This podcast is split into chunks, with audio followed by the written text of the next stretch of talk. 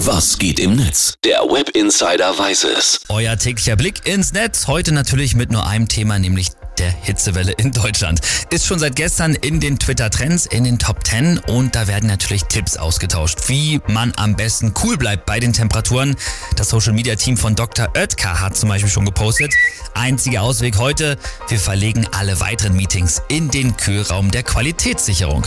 Und El Hotzo, der versucht der Hitze wenigstens irgendwas abzugewinnen und schreibt, Hitze einerseits natürlich schlimm, aber andererseits kann man seine frisch gewaschenen Klamotten nach 20 Minuten wieder vom Wäscheständer nehmen.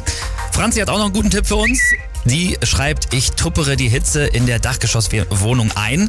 Dann habe ich im Winter was davon. Und nicht Chevy Chase hat auch noch einen Tipp für alle, die heute arbeiten müssen, nämlich fünf Tipps gegen Hitze am Arbeitsplatz. Erstens, zu Hause bleiben. Zweitens, zu Hause bleiben. Drittens, zu Hause bleiben. Viertens und fünftens auch zu Hause bleiben.